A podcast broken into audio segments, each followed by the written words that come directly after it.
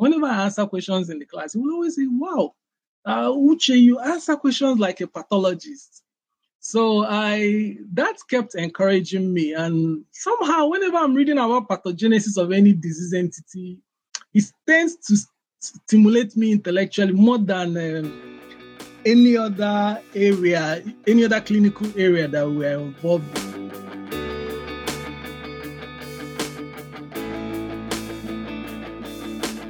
Welcome to the People of Pathology podcast. I'm Dennis Strand. On this podcast, we explore pathology, laboratory medicine, and forensic science.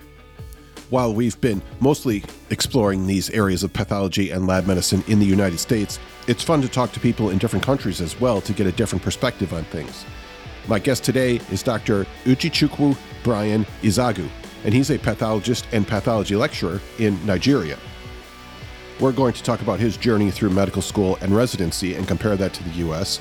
We'll talk about his teaching career so far and some of his research work. All right, here's Dr. Uchichukwu Brian Ezeagu. I, I want to start kind of back in your early years, and if you can give me kind of an idea of, you know, what it was like growing up, and then how you were, like, like who or what kind of influenced your decision to go to medical school. I, I was born in Aba. It's a commercial city in Abia State, one of the eastern states in Nigeria. I was born on 31st of October 1979. I was born actually in a into a family of poor background. We had three males and three females. I attended um, the primary school called Constitution Christian Primary School and then went on to attend the Maris uh, Comprehensive Academy. That's my secondary school. I I was able, because God helped me to graduate with seven alphas and two credits. Then, because of my poor background, my parents actually advised me that to survive in Nigeria, that the best way out of poverty was to study medicine, given that from their assessment and also from my own assess, assessment that up to that point that I've been very good academically. And I quite agreed with them. In as much as mathematics was my best uh, subject, followed by physics, and then third biology, but I had to go in for um, medicine. So, secondly, another reason why I had to go in for medicine was um, that I actually, when I was quite younger, I used to see on television when some people will be wearing word coats and they'll be talking about some things they discovered in medicine that have helped to uh, advance uh, cure in certain diseases. So I'll be like, I want to be like these people one day. I want to be able to talk about something I've done to help alleviate human suffering. So that's one of the things that now prompted me. I had to go on to do pre-science course in Uni- uh, Nnamdi Azikiwe University and then went ahead to study medicine and surgery at Nnamdi Azikiwe University. What was the medical school and the university? I guess were, were they close to where you live, or did you have to travel a lot to get there? Okay, yeah, I was born in Abia State, so where I did my medical school was in Anambra State. So it's like uh, four five hours journey. So I had to travel to go to the place. Oh wow, that's that's a long way. Yes, it is. Getting into medical school, then, or did you ever like reconsider? Like when you started, did you think, okay, this is this is definitely for me right away, or as you were going along, did you ever kind of question that decision? Um, as I was going along, yes, I, I I was happy with my decision to study medicine. However, I must say that when I was in fourth year, just before we wrote our fourth year exam in pathology and pharmacology, you know, one day I was, I just, we were preparing for exam and the burden, as in the amount of cost uh, we needed to cover was enormous. And I started asking myself again, why did I? Because that's really, apart from that exam period, you know, we come to class by 7 a.m., do lecture till 10 a.m., then go for ward round, clinics, then we return to uh, lecture hall by 2 p.m. and we remain in class until 7, 8 p.m. Then from there, we can go to the ward for uh, call or we go on to the uh, to read. And so we barely had time to do any other thing. So that was actually beginning to bother me that uh, this uh, course is consuming my whole life. And then when it came to that fourth year exam, uh, the it was so enormous that I started asking myself, who asked me to come and do medicine? Because at that point, I was quite discouraged. I felt I was not going to make it. But however, I was encouraged. I prayed about it and then went ahead to prepare for the exam and I was able to make it. But thereafter, every other subject I did in the medical school, I was able to cope with it and, and pass. So that was the only point where I had to reconsider because of how enormous the subject was. Mm-hmm. Yeah, that makes sense. You know, a lot of the people that I've spoken with that have gone to medical school, they, a lot of them have had that kind of point where it's yeah. where they question what they're doing, or maybe they think they they can't do it, or they're not they're not able to do yeah. it. So that's interesting. You've kind of, and I, I think kind of the the answer to that is just to sort of I, I don't know, somehow get through that part and, and it gets better yes. after that, I think. Yes. Okay. Now, it, looking at your bio, you went on to earn a master's degree in anatomy. Now, was this after medical school or, or during, or how did that work? Okay, it was after medical school. It was during my residency years. Okay. So now, you know, residency is broken into two parts. Um, the first residency years is qualifies one. After two years, qualifies one. Minimum of two years, qualifies one for part one exam.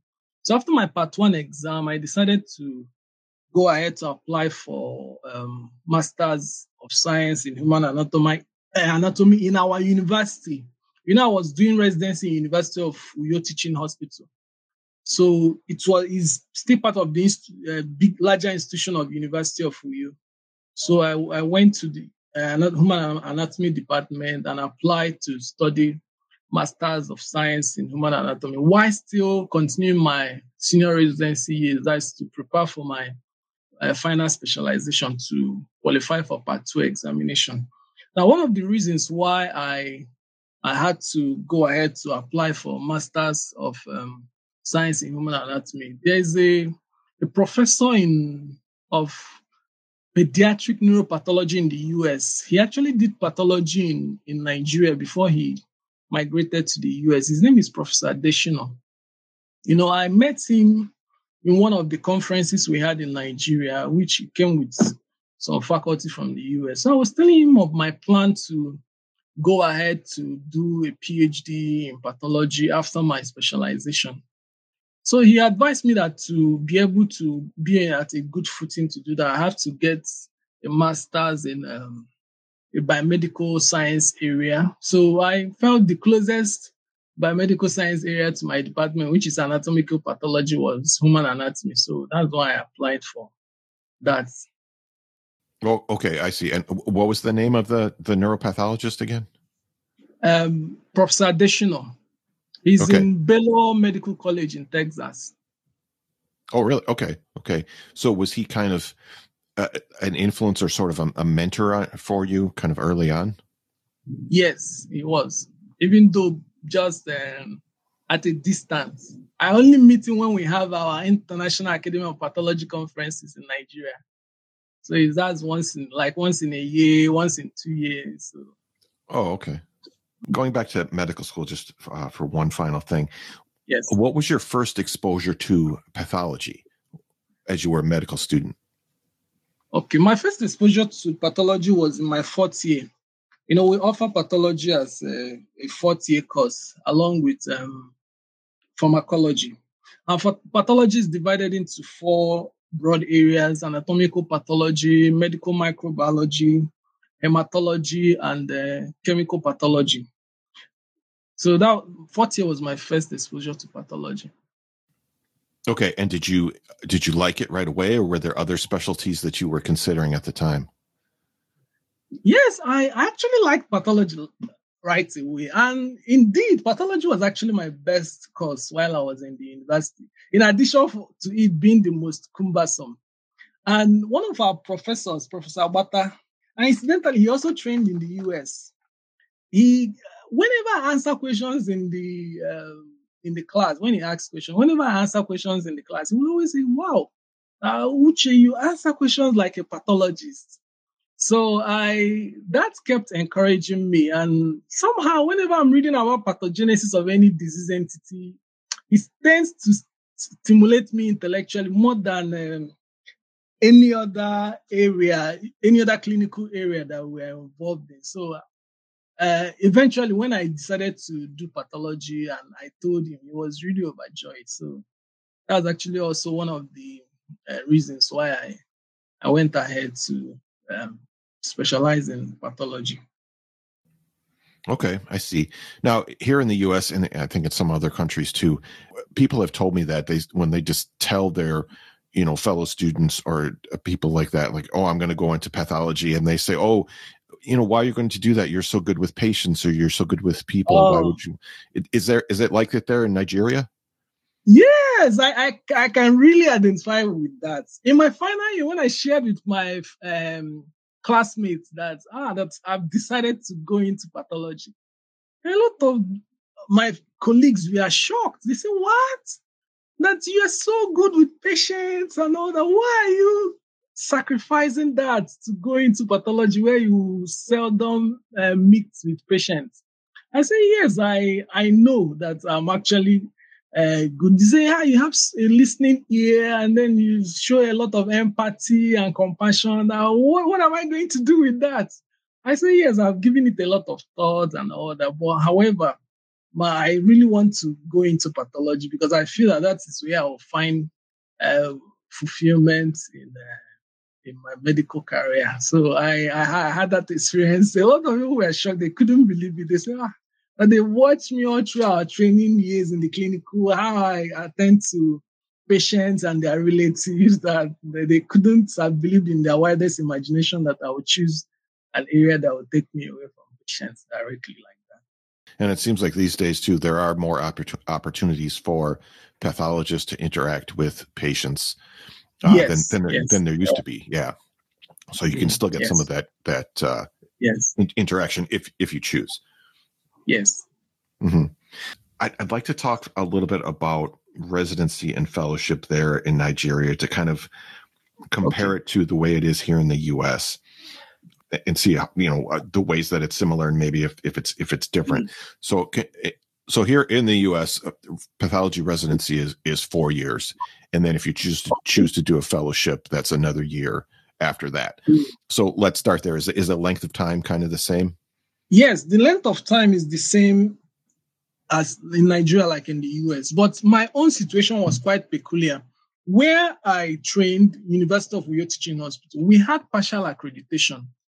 So that means I cannot complete my training for the first exam in two years. So I had to go to a center um, that has full accreditation. I had to go to Obafemi Awolowo University Teaching Hospital in Ile-Ife, which is like um, uh, 12 hours drive from where I was based to complete my training, which took me like one extra year before I now wrote my first exam. The same thing occurred when I before I could write my final exam. So instead of taking um, one um, two years before my first exam, I had to stay like three years, and then for the final exam, in addition to by the time I was going for my final exam, we actually lost our accreditation fully. So I had to wait for extra, almost two extra years for the team from our national college to come and do reaccreditation before I could even attempt the exam again. So I ended up staying like eight years for my whole uh, residency. So, but if all things were equal and my center had full accreditation, I would have stayed uh, at least four years, four to five years to finish. Okay, is that is that typical? Yes, in centers okay. like in the western part of Nigeria, like Lagos University Teaching Hospital, the one in Ibadan, or the one in Kano that have full accreditation, re- most of their residents stay four years. But in all the other centers that don't really have full accreditation, their residents will do part of their residency in their home center and then go to any of those more established um, centers to spend extra time to complete the requirements for the exam. So they will now tend to stay longer because they are not in a fully accredited center.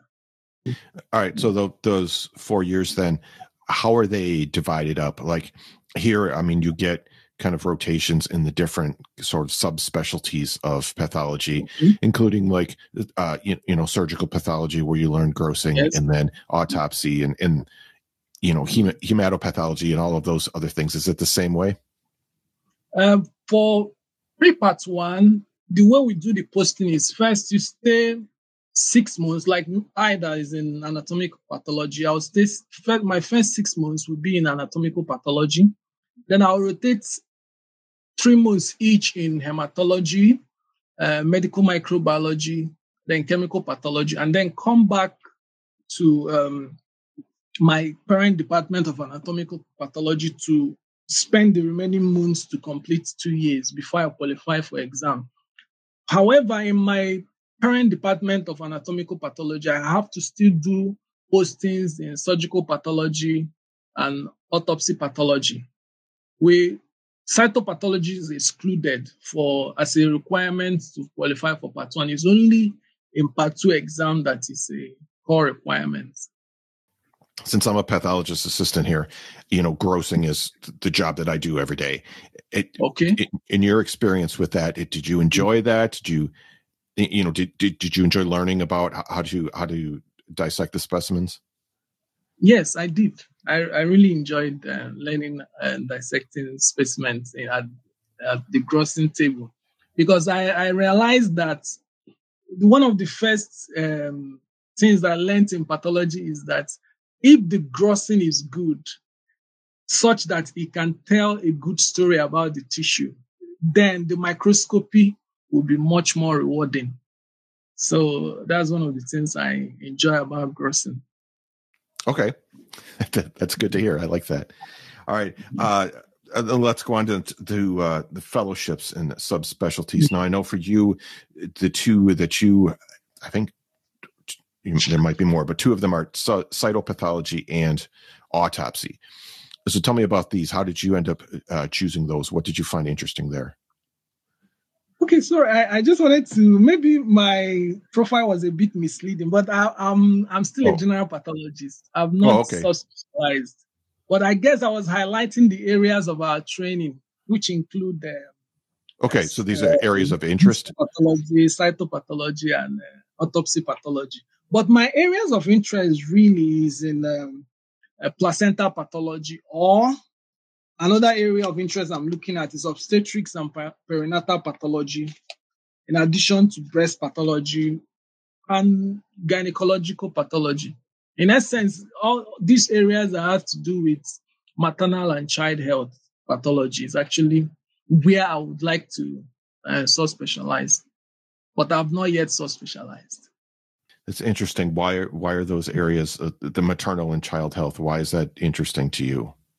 Um, after my part one, I while I was brainstorming on the best area for me to do my um, final research on before I could go on to write my final exam, I realized that the area that I find, uh, will I call it passion for research for, is the most motivation for, was in that area. Because I, I realized that I don't like to hear that someone lost the baby so I felt I have to go into an area of research where I could, I could find out the the cause of someone losing the baby, losing the baby, so that it can be prevented. Just like we know in pathology, it's all about understanding the natural history of a disease and then find points where intervention can be uh, instituted so that um, the adverse effects of the disease could be halted. So I I now found that the best place for me to go into in this area for a start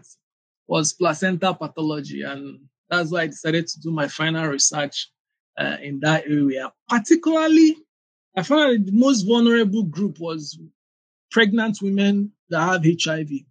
Their babies die the most, so I felt that that should be for me personally should be the best starting point. That was why I I started from that place. Okay, I see. And now is this is this an area then that you've already started doing research, or is this just an interest that you're just starting to get into? Yes, I I I did my part two research in that area. I I collected okay. placentas from um, um, HIV positive women for six months. In addition to HIV negative women, I used those as controls. Um, that is, uh, I looked at the uh, placenta grossly and then looked at it um, uh, histologically and then went ahead to uh, compile my results and then went to defend it as my final dissertation uh, research. But I'm in the process of uh, publishing all the um, the actually collected extra data apart from what I was meant to do for my um, uh, final dissertation work. So I've already submitted my uh, I've summarized the dissertation work in a, a, article format. I've already submitted it to uh, a journal for publication. I've actually been in the process for like two years now because I wanted to be in a high impact journal. Two have rejected it. I'm in the third journal and I'm hoping that it will be successful this time around. So, but for all the extra data that I've I collected during the period, I'm actually analyzing them now. Get very soon, I should, before the end of the year, I should have submitted all of them. But however, I'm also writing up a proposal now to look at uh, first trimester miscarriages. I want to be able to carry out uh, chromosomal studies in them as well as uh, microbiological studies in them. The reason for the microbiological studies is that I found that most of the placentas I uh, looked at during my research work had so much uh, inflammatory lesion as against what I see in literature where there's a lot of um, vascular pathology. So I now felt, okay, maybe there, this could be a microbial etiology could be a more important aspect to look at in my environment than looking at um, vascular placenta pathologies as well as uh, chromosomal anomalies as a cause of and now coming back to um, first trimester miscarriages because it's quite high in my environment. So I want to actually look at the possible common etiological agents so that our obstetricians could begin to put apply that knowledge to prevent um, to as, as much to the barest minimum um, first trimester miscarriage. This is very interesting to me because placentas are my are my absolute favorite type of specimen. So I could talk about this all day long. Uh, wow, that's that's interesting to hear. yeah, that's that's from what I understand, it's unusual. Most most most uh, pathologist assistants do not, at least the ones I know, do not like placentas, but I do. I love them. Uh, okay. So it's actually very cumbersome to gross. Yeah. Yes. Very, I, I, it takes me like at least for five minutes to one hour to gross one placenta. Uh, so oh, really? a lot of people don't, don't like it. Uh, but me, I, so I kind of enjoyed doing it. Mm-hmm. Yeah, no, I, I, I, usually follow a protocol. So if I have to follow every aspect of the protocol, it's quite detailed and it takes a lot of time. Okay, that's like a protocol that you created for for the research project. Yes. Okay. All right, I'll be very interested. I hope this uh, the paper you're talking about gets published because I'll be very interested to read it. Oh yes, I, I will. We'll keep in touch and I'll send you the link once it's published. Oh, that'd be great. That'd be great. All right. Interesting. This is the People of Pathology podcast with our guest, Dr. Uchichukwu Brian Ezeagu. We'll be right back. LabVine is an interactive online learning platform where laboratory professionals learn, develop, and discover by sharing knowledge and building on each other's experience. The platform provides global access to internationally accredited laboratory specific courses and other resources developed by lab specialists for the laboratory industry. LabVine is free to sign up, and you can use the link in the show notes to get started. Now back to Dr. Uchichukwu Brian Ezeagu on the People of Pathology podcast. All right, I want to talk about teaching now because I know you're a uh, you're a pathology lecturer at, at yes. the medical college. How did you become interested in teaching? Was this something that you've always enjoyed, or did that develop later on?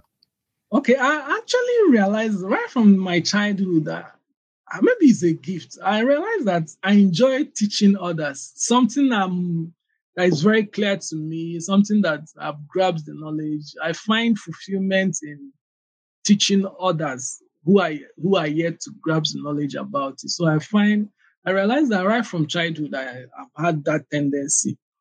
And after I graduated from secondary school in uh, 97, before I went on to my university to attend university, I actually taught in a primary and a secondary school for about a year and a half. I was teaching them mathematics and uh, integrated science. So that was very, that's a very memorable experience for me because I totally enjoyed it. And then when I went ahead to medical school, we used to enjoy uh, um, organize tutorial classes for persons in our junior classes, and I always enjoy the opportunity to teach my juniors things I've already learned while I was in that uh, class. And then one went ahead for residency. Then my uh, our consultants will always give us opportunity to teach medical students either in practical tutorial or when they are so busy, they will give us one or two lectures to deliver. So I really enjoyed the experience. Such that one of my, who is an associate professor now, one day he came into the class while I was teaching. He really was observing me later. After the class, when we met in the office, he said, Ah, Uche, I really observed that you enjoy teaching. I said, Yes, sir. So after I graduated, after I finished my specialization program, I, I applied to the university as God willing, I was taken. So, however, I've already started as a hospital consultant and the pay was much better. But when the university letter called me to come and start as a lecturer, so I had to ask for conversion from hospital consultant to honorary consultant so that I could take up the teaching position. Though the money my salary now dropped drastically, but because of my love of teaching and doing research, I had to take up the offer. Looking forward for when I will climb to the uh, professor um, position, when the pay will be much um, better. Okay, so that, that's your kind of your eventual goal is to uh, climb up the uh, sort of education ladder to professor. Yes, that's my goal. But apart from that, another goal I really have, I, I want to have a an innovative idea that really adds to uh, my to medical practice in this environment. I actually want to be able to be in a position to contribute meaningfully in the growth of knowledge in this area. If possible, invent something in medicine. That's actually why I feel I should be in a teaching stroke research environment, not just an area where I'm just giving care alone. Mm-hmm. Okay. For a lot of people, the influence of teachers, you know, throughout their educational career is important, and it sometimes kind of changes their career yeah. path. Do you uh, do you feel like you've done that for the students that you've taught? Like, have you have there been any that you, you've kind of turned on to pathology that maybe they were going in a different direction, and you kind of helped to change that? Uh, for now, I can't say categorically because I started teaching in um, October 2019 as in as a lecturer. But however, I, I and this, the first set I taught since that 2019, they are yet to graduate from medical school. So I can't say for now, but I know that I've been teaching since I was a resident. And I know that um, like uh, three years ago, three or four years ago, one of the students I taught met me. I was still a resident then. Met me while he was he just graduated. That he actually wants to do pathology. That I should advise him. So I later learned from him that why he actually came to meet me was that he was really inspired by the way I taught pathology. So I had to advise him. I helped him. I directed him on how to go about sourcing for materials to prepare for his primary exam. And and currently he's uh, doing specialization and he's already entered the residency program in pathology in uh, the neighboring states in the tertiary healthcare institution. So I guess that's the only one I've inspired, but that was while I was still a resident. I'm yet to see anyone I've inspired now as a lecturer. That's I like that story. That's that's that's really good. And you know, sometimes just being excited about the material that you're teaching that helps to inspire people, I think. Yes here here in the U.S. there's there's kind of, there's a shortage of pathologists and shortage of forensic pathologists, and now we're seeing like shortage of other uh, lab staff, you know, uh, clinical laboratory scientists, histotechs, things like that. So I kind of I want to get the an idea of what is it the same in Nigeria as far as staffing in in pathology and and lab personnel? Yes, it's actually the same thing. Pathology for me is one of the most um, poorly staffed areas in, in, in the healthcare sector in, in Nigeria. That is in the tertiary healthcare facility. You find that number. I think the issue start for for pathologists first before the other support staff. You find that the from from the residency years, the hospital tends to take less number of residents than in all the other areas of specialties. For example, during the last interview, if an area like surgery got five residents, they gave only one resident to pathology.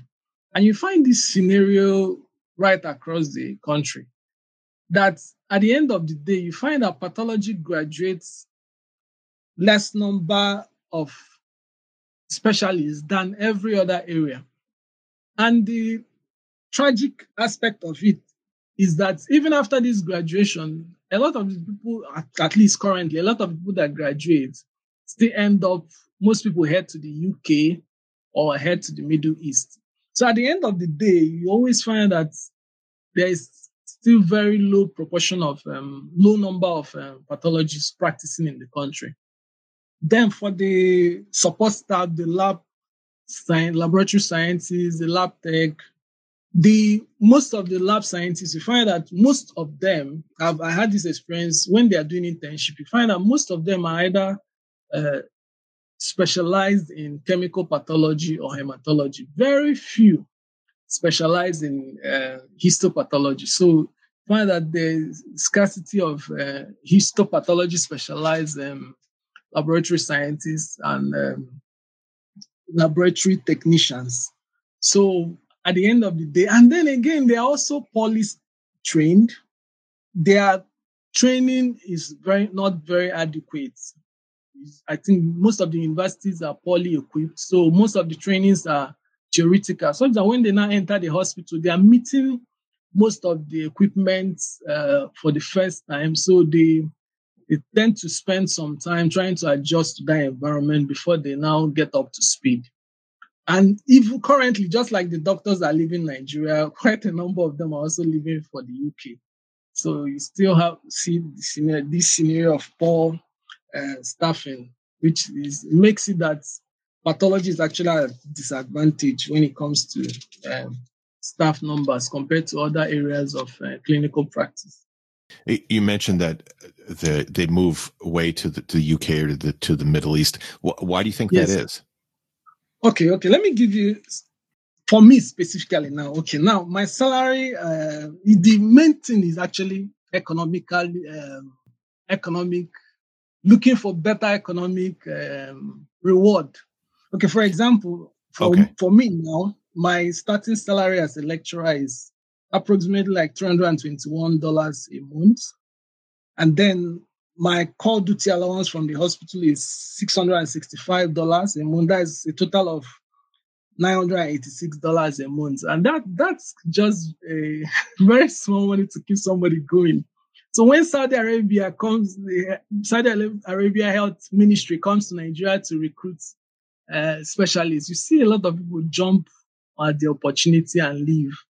So I'm just still in Nigeria because I'm looking for an opportunity to sort specialize because I know eventually the financial reward will come. So people are leaving because of better financial um, reward in those uh, climes and better facilities also. Oh, sure. Okay. So just the whole economic aspect seems to be yes, basically yes, the reason. Yeah, yes. All right. Now you're involved in uh, many uh, professional societies, and I was just looking yes. at the list of these. Just a couple. I mean, the West African division of the International Academy of Pathology, College yes. of Nigerian Pathologists, the Nigerian Medical Association. There's mm. a there's a long list of these. Yes. Why, why is that important for you to be involved in these organizations like that? Okay, my my major motivation is to enhance my professional training and then for networking purposes. Like I mentioned to you earlier, um, I met um, Professor Adesina from the US in one of our West African uh, Division of International Academy of Pathology meetings in Nigeria. So if I if I didn't belong to the organization, I guess I wouldn't have met him. But I would say, uh, apart, among all these professional organizations, the most rewarding for me have been the Pathological Society of Great Britain and Ireland.